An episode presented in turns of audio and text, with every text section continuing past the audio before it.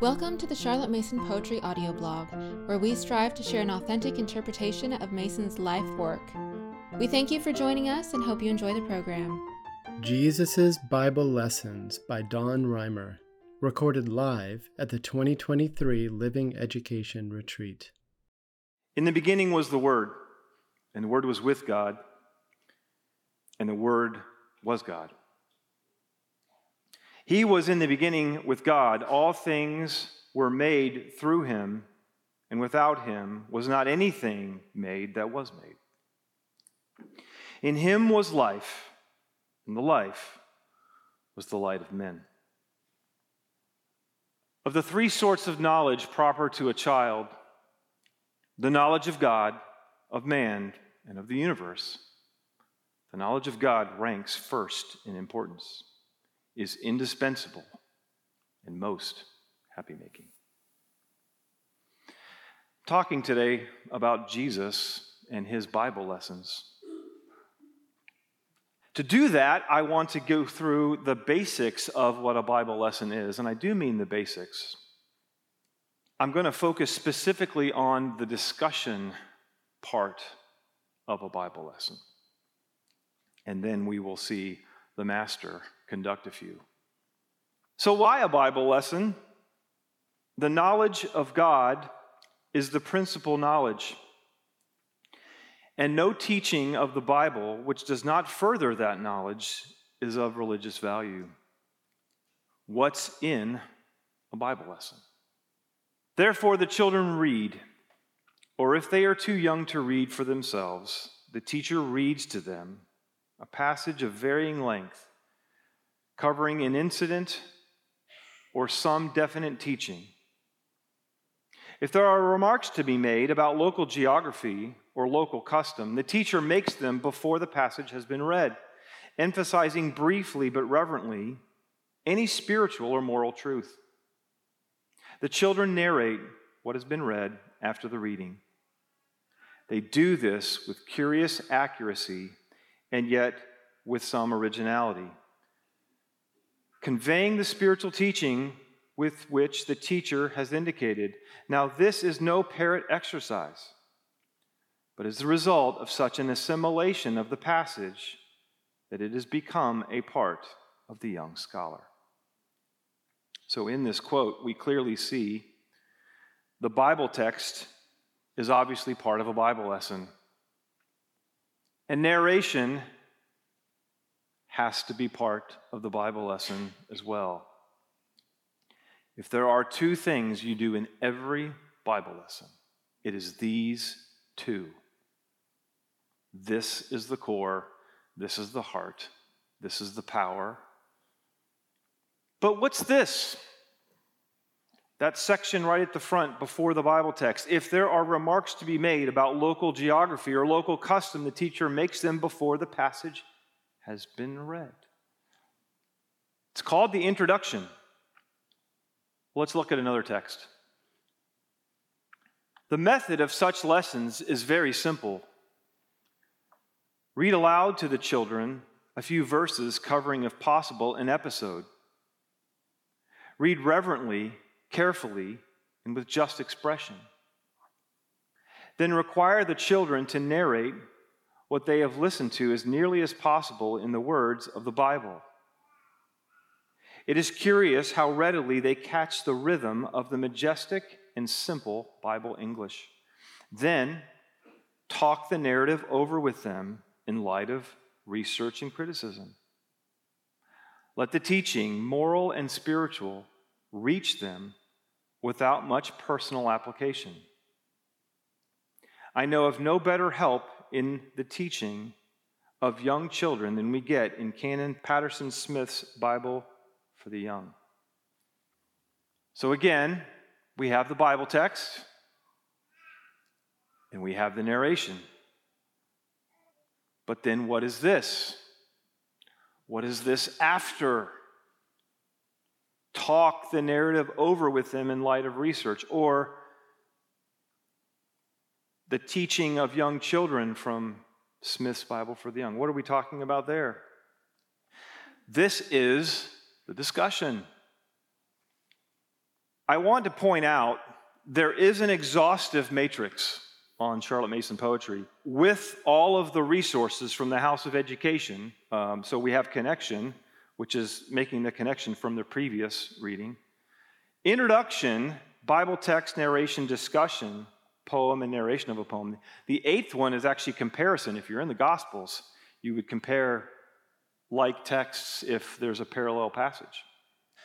The green are Charlotte Mason's volumes where she talks about the four that we've brought up introduction, Bible text, narration, discussion. Introduction is just if there's geography, if there's maps, if there are things that help your, your child understand the passage before you get into it, something that they're not going to scratch their head when they hear the Bible passage, and that they're going to have a rabbit trail and they can't get that thought out of their head, get that covered first. The custom, the geography, do it first. That's what that is. The rest of this talk is about the discussion. So I'm not going to do any more on this. Uh, I do encourage you to go to Charlotte Mason Poetry, look at Art's FAQ and FAQ 2 on Bible lesson from January of 22, is where the first one was. But I want to go back. I want to look at this discussion a little bit more. Who is Smyth? What is Bible for the young? And how does it apply in discussion? Well, Smyth was a pastor and teacher and commentator, and Bible for the Young was a commentary. In fact, he had several, and they, they weren't all actually named Bible for the Young. I think that was the name for sort of a collection at the time. I want to talk a little bit about commentaries and discussion. Discussion is an aspect of a Bible lesson that is really not found elsewhere in other CM subjects. Miss Mason mentions commentaries most consistently as the primary discussion help to augment a lesson, usually after a lesson. I'm pulling from art a few more times. So we see that the discussion phase is the portion of the lesson during which insights from a commentary are read, heard, or paraphrased by a teacher. But even though the student reads the commentary herself in the upper forms, there still needs to be some kind of response. The reason is that knowledge is not assimilated until it is reproduced even knowledge retrieved from a commentary. The student response to the commentary is not a narration, however, it is a discussion. That is why I would go so far as to call this phase of the lesson the commentary step instead of the discussion step. On this uniqueness, we should ask why Mason always insists on using a commentary in conjunction with Bible lessons. This is an astonishing situation given that this is the exact opposite of her guidance with books by authors as Plutarch and Shakespeare. The Bible is the one source we have for the knowledge of God. It is the one authoritative guide we have on how to live our lives. It possesses a much higher degree of authority than Shakespeare or any other human author. And it is a book that the people of God have always studied and learned in community. This is why a commentary, as a lockstep part, if you have a discussion to help answer questions, use it. It is rather a good plan occasionally to read aloud Mr. Smyth's lesson on the subject after the Bible passage has been narrated. Notice she said occasionally. But what of this quote? The teacher opens the lesson by reading the passage from the Bible for the young in which the subject is pictorially treated. There will be probably some talk and discussion after this reading. Then the teacher will read the Bible passage in question, which the children will narrate the commentary serving merely as a background for their thoughts. The narration is usually exceedingly interesting. The children do not miss a point and often add picturesque touches of their own. Before the close of the lesson, the teacher brings out such new thoughts of God or new points of behavior as the reading has afforded, emphasizing the moral or religious lesson to be learned rather by a reverent and sympathetic manner than by any attempt at personal application. So the question is it, if, if you catch this, is it before or after? The previous quote was occasionally read it after. This quote, you're using Bible for the Young in advance. But if you notice, it's background and it's pictorially treated. Here's my summary of this on this timing. For the commentary material that is more background information, like introduction material, maps and customs do it before. If the commentary is what helps you show that and describe that, use it then. But for the comments that are application oriented, read it after the narration and possibly even towards the end of the discussion, or possibly not at all. Come back to that more allow the child to ask her questions and or make his own connections first always put a primacy on their connections on their own first. That's the narration being a core part of this. And so if at the end of this section on discussion in the faq art brings out a few points and i want to share them with you. I think the three keys to an effective discussion phase are variety, flexibility, and openness to the Holy Spirit.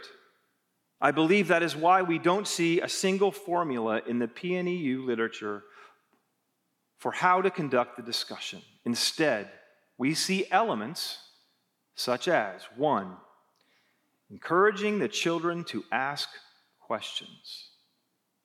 Of all the things, all the elements that are the most prized, are your child's questions.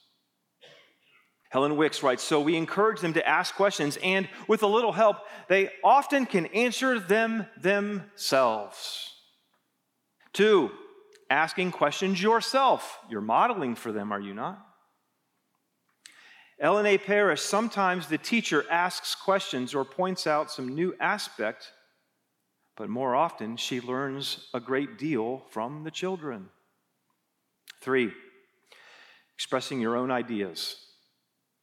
Wicks also writes some simple idea to inspire their daily life may end the lesson, the children often discovering it for themselves. This part of the lesson is called discussion by multiple House of Education students because it is the time when the teacher talks over the Bible narrative with the student and adds comments.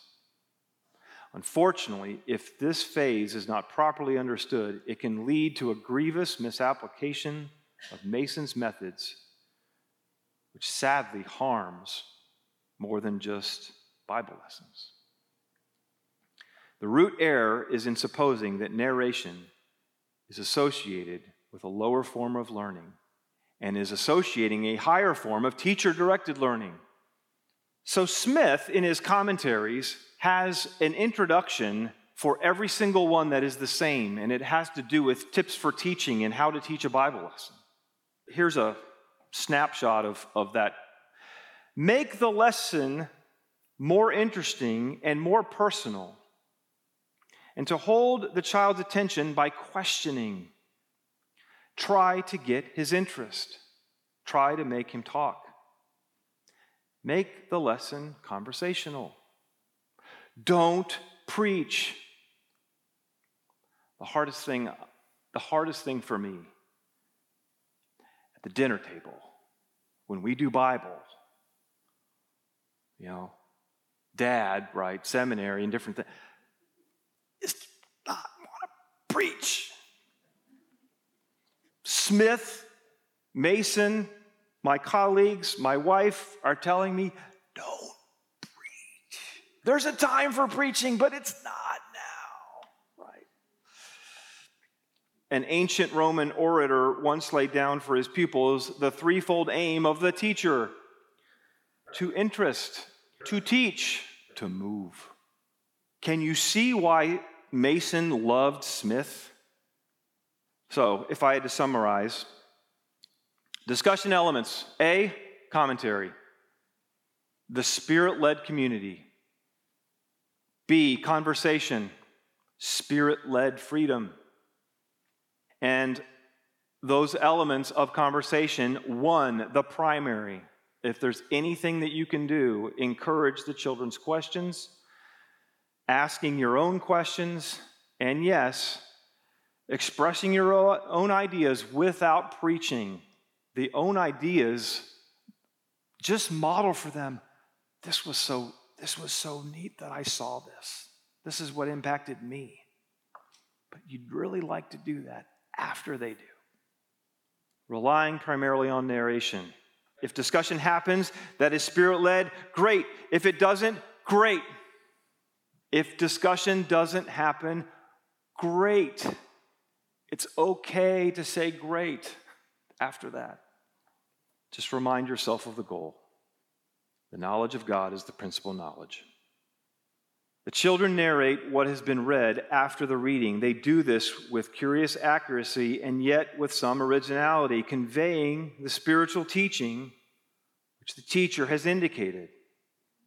Now, this is no parrot exercise, but is a result of such an assimilation of the passage that it has become a part of the young scholar. Assimilation. That's the goal. Bible assimilation, the living word, and your child. Assimilate, to take into the mind and thoroughly understand, to take in and utilize as nourishment, to absorb into the system, to absorb into the cultural tradition of a population or group, to make similar I would argue those are all biblical ways to view the Bible.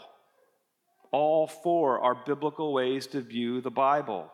It, it is the mind through which reaches our heart. The Lord gave us minds to understand the logic and reason of Scripture. It is meant for our nourishment personally, and it is shared by an entire community. The assimilation into a group, sometimes we see that in a negative sense, right? They've been assimilated. This is the good assimilation, okay? This is the living word, living and active in your child's heart. And to make similar. Friends, discipleship is about being made into the image of Christ. That's, that's the assimilation and the similitude we're after. How does this happen? This knowledge is not assimilated until it is reproduced.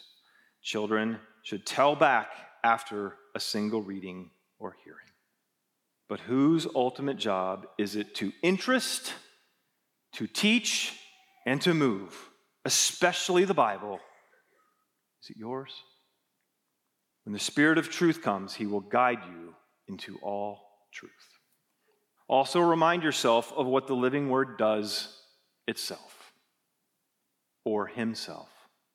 So shall my word be that goes forth from my mouth. It shall not return to me void, but it shall accomplish what I please. And it shall prosper in the thing for which I sent it. For the word of God is living and active, sharper than any two edged sword piercing to the division of soul and of spirit, of joints and marrow, and discerning the thoughts and intentions of the heart. You wondering what your child is thinking? The Bible knows how to get there faster than you do and perfectly. So let the discussion be as spirit led, word led, and living as possible. Don't force it. Don't try to close the deal let the living word and narration do their work over time. And one could argue that's what Jesus did. Ever notice what Miss Mason tells us to try? I'm not going to read this full quote. We've read the beginning of it multiple times already. Right here at the end. Now, this is no paired exercise, but is the result of such an assimilation of the passage that it has become a part of the young scholar. It is only by trying the method oneself on such an incident, for example, as the visit of Nicodemus or the talk of the woman of Samaria, that we realize the wonderful clearness with which each incident is brought out, the fullness of meaning with which every phrase is invested by such personal effort. What do you know about these passages? Let's try them both. Now, there was a man of the Pharisees named Nicodemus, a ruler of the Jews. This man came to Jesus by night and said to him, Rabbi, we know that you are a teacher come from God. For no one can do these signs that you do unless God is with him. Jesus answered him, Truly, truly, I say to you, unless one is born again, he cannot see the kingdom of God. Nicodemus said to him, How can a man be born when he is old? Can he enter a second time into his mother's womb and be born? Jesus answered, Truly, truly, I say to you, unless one is born of water and the Spirit, he cannot enter the kingdom of God. That which is born of the flesh is flesh, and that which is born of the Spirit is spirit. Do not marvel that I said to you, You must be born again. The wind blows where it wishes, and you hear its sound, but you do not know where it comes from or where it goes. So it is with everyone who is born of the Spirit. Nicodemus said to him, How can these things be?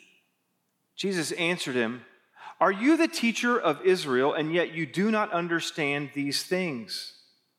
Truly, truly, I say to you, we speak of what we know and bear witness to what we have seen. But you do not receive our testimony. If I have told you earthly things and you do not believe, how can you believe if I tell you heavenly things? No one has ascended into heaven except he who has descended from heaven, the Son of Man. And as Moses lifted up the serpent in the wilderness, so must the Son of Man be lifted up, that whoever believes in him may have eternal life. For God so loved the world that he gave his only Son, that whoever believes in him should not perish, but have eternal life. For God did not send his Son into the world to condemn the world, but in order that the world might be saved through him. Whoever believes in him is not condemned, but whoever does not believe is condemned already because he has not believed in the name of the only Son of God. And this is the judgment. The light has come into the world, and people love the darkness rather than the light because their works were evil. For everyone who does wicked things hates the light and does not come to the light, lest his works should be exposed. But whoever does what is true comes to the light, so that he may be clearly seen that his works have been carried out in God. Here's Walsham How, another commentator whom Mason turned to his commenting on Nicodemus in how can these things be? His last question. Nicodemus is still marveling. But the second question is far humbler than the first. He feels his ignorance and seeks to be enlightened. Yet it would have been better to have been able to say, Lord, I believe, help thou my unbelief he is in fault in that he thinks he must understand in order to believe. If you're using a commentary, this is a comment on the side of a commentary. I do think it's beautiful to go back and see what commentaries Charlotte Mason used. I've used them a couple times. I do believe it is most important, actually, for you to use the commentary that marries with your faith and tradition the best. for your kids. And current and relevant. That's just an aside, that's a personal thought. But this is not the end of Nicodemus' story in Scripture. If you read on in John 7, the context here is a couple years after that incident is likely when this happens. And it's six months, we know this more certain, before the crucifixion, because it happened around the Feast of Booths, which is in the fall, and the Passover would have been the next year. The officers then came to the chief priests and Pharisees, who said to them, Why did you not bring him? Meaning Jesus. The officers answered, No one ever spoke like this man. The Pharisees answered them, Have you also been deceived? Have any of the authorities or Pharisees believed in him? But this crowd that does not know the law is accursed. Nicodemus, who had gone to him, Jesus, before, and who was one of them, the Pharisees, said to them, Does our law judge a man without first giving him a hearing and learning what he does? They replied, Are you from Galilee too? Search and see that no prophet arises from Galilee. And then at the crucifixion, or just after, after these things, Joseph of Arimathea, who was a disciple of Jesus, but secretly for fear of the Jews, asked Pilate that he might take away the body of Jesus. And Pilate gave him permission. So he came and took away his body. Nicodemus also, who had earlier come to Jesus by night came bringing a mixture of myrrh and aloes, about 75 pounds in weight. So they took the body of Jesus and bound it in linen cloths with the spices, as is the burial custom of the Jews. Those are the only three references to Nicodemus in Scripture. Think about his character arc, his spiritual journey. But now, the woman of Samaria. So, what we have, Bible map from Walsham How's commentary. We have the Holy Land at the time of Christ. At the bottom is Judea, that's where Jerusalem is. That's where everybody had to come to the temple if you were a Jew three times a year. The north had Jews as well around Galilee, we know that. But this area in the middle is Samaria. They were considered the half breeds because when the Jews returned from the exile, many of them who lived there did not stay purebred with other Jews, but intermarried with Gentiles. And so the Jews, the Pharisees, considered them outcasts, almost to where they didn't want anything to do with them. And now, the other thing I want to point out in this map is this is where we will be. Jacob's well sits right in the middle of our map, the inset. Sychar is the town you will notice two fuzzy circles just to the left of Sychar, above and below. Those are two mountains, Ebal and Gerizim. These were the two mountains when the Jews came over. They were told in the Pentateuch, gather on these two mountains for the blessings and the cursings. And Gerizim and Ebal also became mountains that over time proved to be places of worship from that point forward, before Jerusalem had the temple. A mountain is referred to in our passage. We don't know for sure whether it's Ebal or Gerizim, but in many ways it does not matter. And this is actually the well that is to be spoken of. In 1935, it still exists. They know where it is. When it's described, when you describe a well that goes into the ground and it's next to a mountain, you know pretty firmly when you get to a certain well that this is probably the one. And so a cathedral has been erected around it. It used to just be in the middle of the field. So. Now, when Jesus learned that the Pharisees had heard that Jesus was making and baptizing more disciples than John, although Jesus himself did not baptize, but only his disciples, he left Judea and departed again for Galilee. And he had to pass through Samaria. So he came to a town of Samaria called Sychar, near the field that Jacob had given to his son Joseph. Jacob's well was there. So Jesus, wearied as he was from his journey, was sitting beside the well. It was about the sixth hour. That's the middle of the day. A woman from Samaria came to draw water. Jesus said to her, Give me a drink. For his disciples had gone away into the city to buy food. The Samaritan woman said to him, How is it that you, a Jew, ask for a drink from me, a woman of Samaria? For Jews had no dealings with Samaritans. Jesus answered her, If you knew the gift of God and who it is that is saying to you, Give me a drink, you would have asked him, and he would have given you living water. The woman said to him, Sir, you have nothing to draw water with, and the well is deep. Where do you get that living water? Are you greater than our father Jacob? He gave us this well and drank from it himself, as did his sons and livestock. Jesus said to her, Everyone who drinks of this water will be thirsty again, but whoever drinks of the water that I give him will never be thirsty again.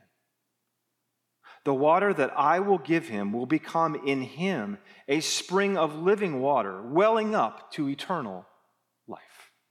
The woman said to him, Sir, give me this water so that I will not be thirsty or have to come here to draw water. Jesus said to her, Go, call your husband and come here. The woman answered, I have no husband. Jesus said to her, You are right in saying, I have no husband, for you have had five husbands, and the one you now have is not your husband. What you have said is true.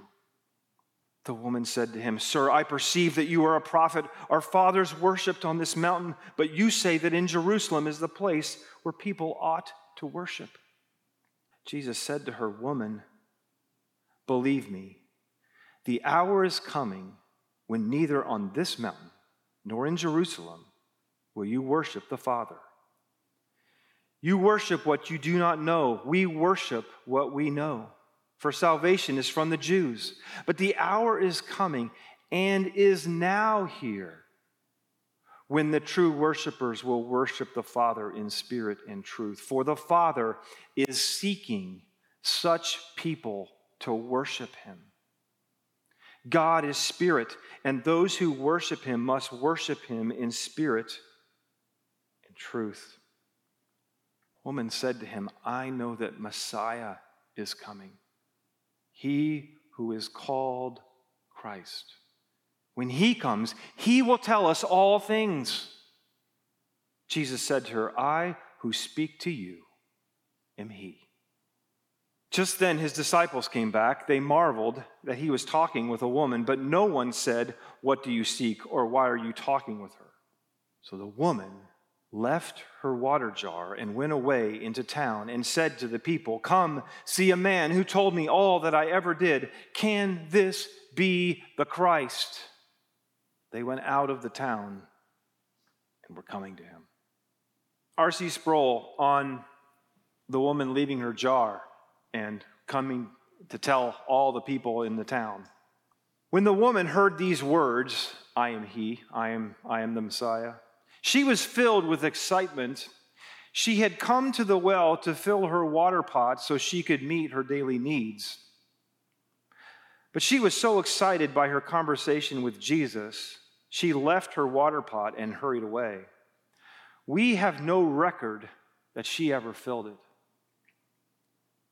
She couldn't wait to get into town, to go to the very city where she was a despised outcast, to tell of her experience. Almost every commentator will say that the sixth hour, counting from 6 a.m., meaning noon, going to get water would have been very uncommon in the heat of the day. The women would have normally gone in the early hours of the morning to clean in the morning, and the evening both times when it's not hot, but both for the key parts of the day that you need the water.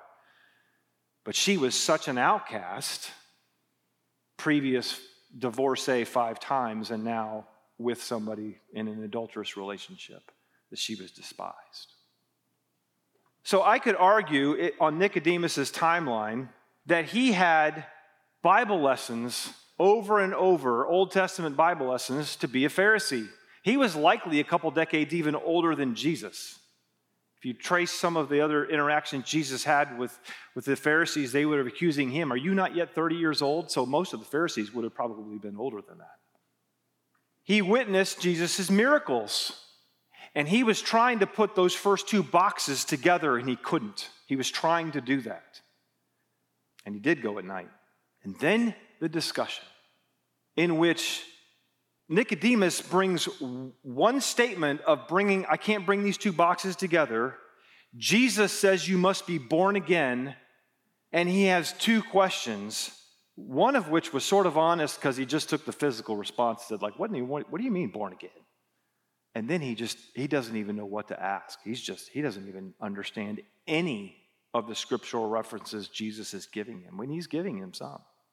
He's giving him plenty that should have anchored him back in the Old Testament.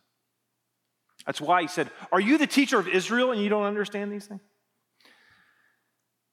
Now, this is, this is hypothesis, this is a guess. I can't tell you this is scripture that this is what happened, but I have a question mark that he was meditating on that conversation and it was seeding with him.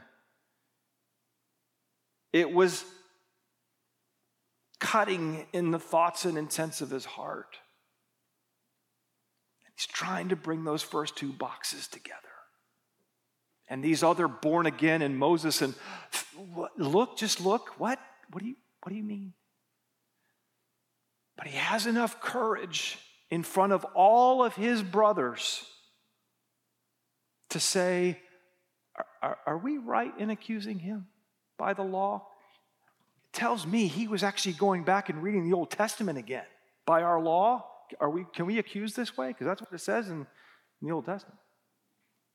And again, we don't know, but in those next six months before the crucifixion, is there more searching? Is there more looking? We don't know. But something's happening to the point in which he's able to, for fear of the Jews, for fear of his, his brothers, Joseph of Arimathea and him are doing this. They're, they're more willing to go to Pilate than they are to the Jews about Jesus' body, but they want the body. Remember, the other disciples are scattered. They're gone. Peter is nowhere to be found after the, the denying him three times. He wasn't at the foot of the cross that we know of. So, yes, I would argue decades of Bible lessons with no true discussion or backwards discussion or legalistic discussion as a Pharisee student, but still the Bible and then three year journey seated after a key discussion that he couldn't get out of his head. Couldn't. He couldn't stop thinking of it. There's a historical fiction book called The Robe, written many years ago, Lloyd Douglas, in which a Roman centurion that was supposedly the commander of the cohort at the cross witnessed the crucifixion, and the entire book is him. He can't get this man out of his head. Beautiful book. Jesus didn't force a decision or go through an in depth Bible study. He did mention many Bible study comments, but his discussion over known or should have known parts of Scripture convicted Nicodemus over time. Just let the living word assimilate after his discussion. What of the one of, of Samaria? What was her timeline of discussion and conviction? How did it compare to Nicodemus? We know for a fact she had multiple broken marriages. we know she knows current sexism and racism. And you could argue she was so comfortable with those isms that she was wondering what Jesus was doing, not being comfortable with them. She had gotten so hardened to these positions that, but do you really think she liked them? She knew her Old Testament.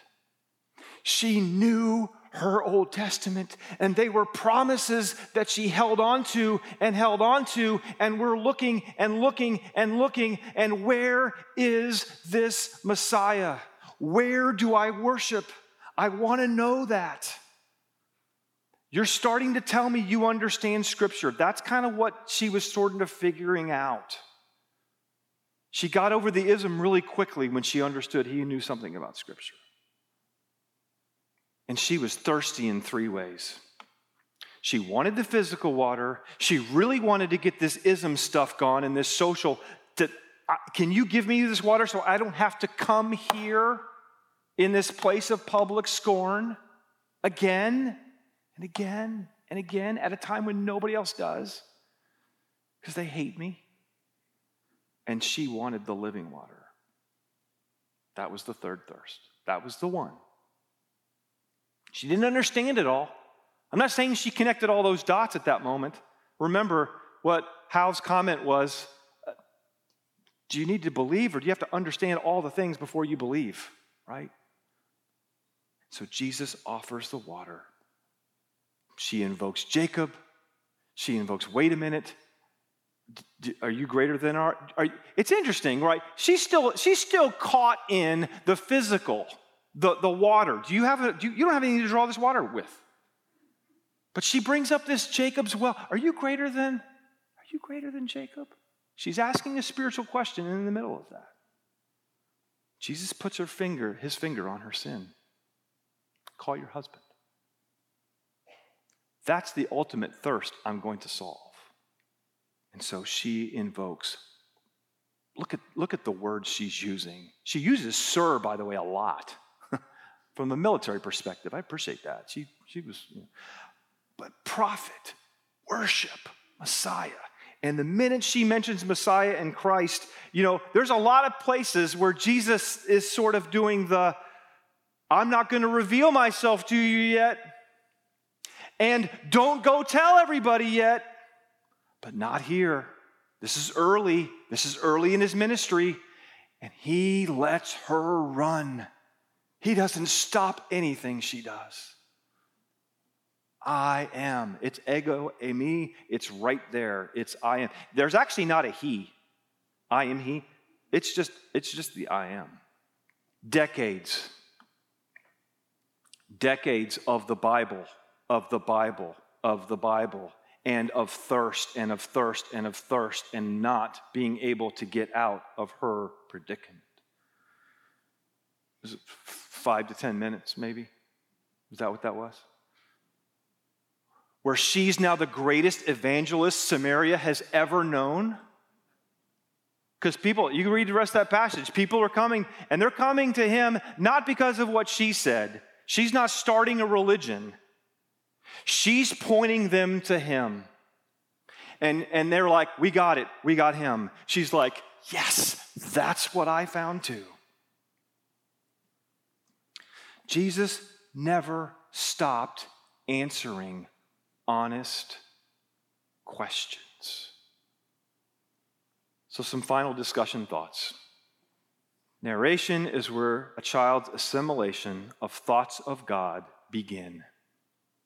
The Lord may use regular discussion to augment and clarify, but without a life changing moment. He may use one key discussion after many years of Bible to close the deal, leading to a life in changing encounter with God. He can do that. Or he may cause them to remember a discussion with you years down the road, or not. Trust the work of the Spirit and the word in your child's narration over Scripture to not return void. Consequently, he, Jesus, is able to save to the uttermost those who draw near to God through him, since he always lives to make intercession. That's praying for us right now while he's on the throne for them. Likewise, the Spirit helps us in our weakness. For we do not know what to pray for as we ought, but the Spirit Himself intercedes for us with groanings too deep for words. Do everything you can to allow freedom for them to express their thoughts of God. Share your own application, if led to, after theirs, but not in a way that minimizes or corrects what they see. Answer as many questions that you, the commentaries or Bible footnotes, can. And be honest. As a child of God yourself needing intercession, that we don't always have every answer about God. The secret things belong to the Lord our God, but the things that are revealed belong to us and to our children forever. Do not view discussion as the extra time in a Bible lesson for you to close the deal in convicting your child of anything. Let the passage live with them over time. See the Bible as the window for them to behold God the way He intended. And we all, with unveiled face, beholding the glory of the Lord, are being transformed into the same image, from one degree of glory to the other. For this comes from the Lord who is the Spirit. Who has given counsel to the Lord? Who can question any of his words? Who can teach the one who knows all things? Who can fathom all his wondrous deeds? When I asked Dawn, what's the best way you close any discussion or have any discussion over the Bible? She says, I remember a question that I learned from Nancy Kelly. What new thoughts do you have about God? Which is what Charlotte Mason said thoughts of God over and over. Aslan, said Lucy, you're bigger. That's because you're older, little one, not because you are. I am not. But every year you grow, you will find me bigger. And if you get blank stares in Bible lessons, it's okay. Keep putting the book of living ideas in front of them. And if you get apathy in your discussion, it's okay. Keep putting the banquet of God's word before Him. But if your discussion is alive, I mean, really alive. And the questions just keep on coming. And you've hit an open nerve by the Spirit. Leave the jar.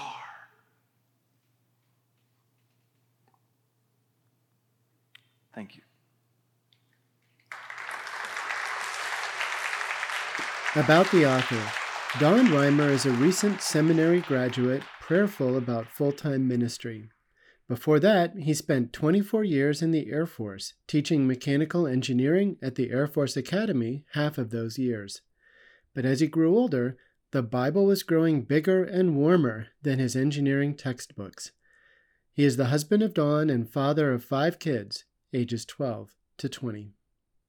On the Charlotte Mason Poetry Podcast, we share many original and vintage articles, and I'm sure you wouldn't want to miss a single one. We have a new email subscription system, so if you haven't signed up, you can do so at the show notes page. And if you have enjoyed this episode, please leave us a rating or a review on Apple Podcasts.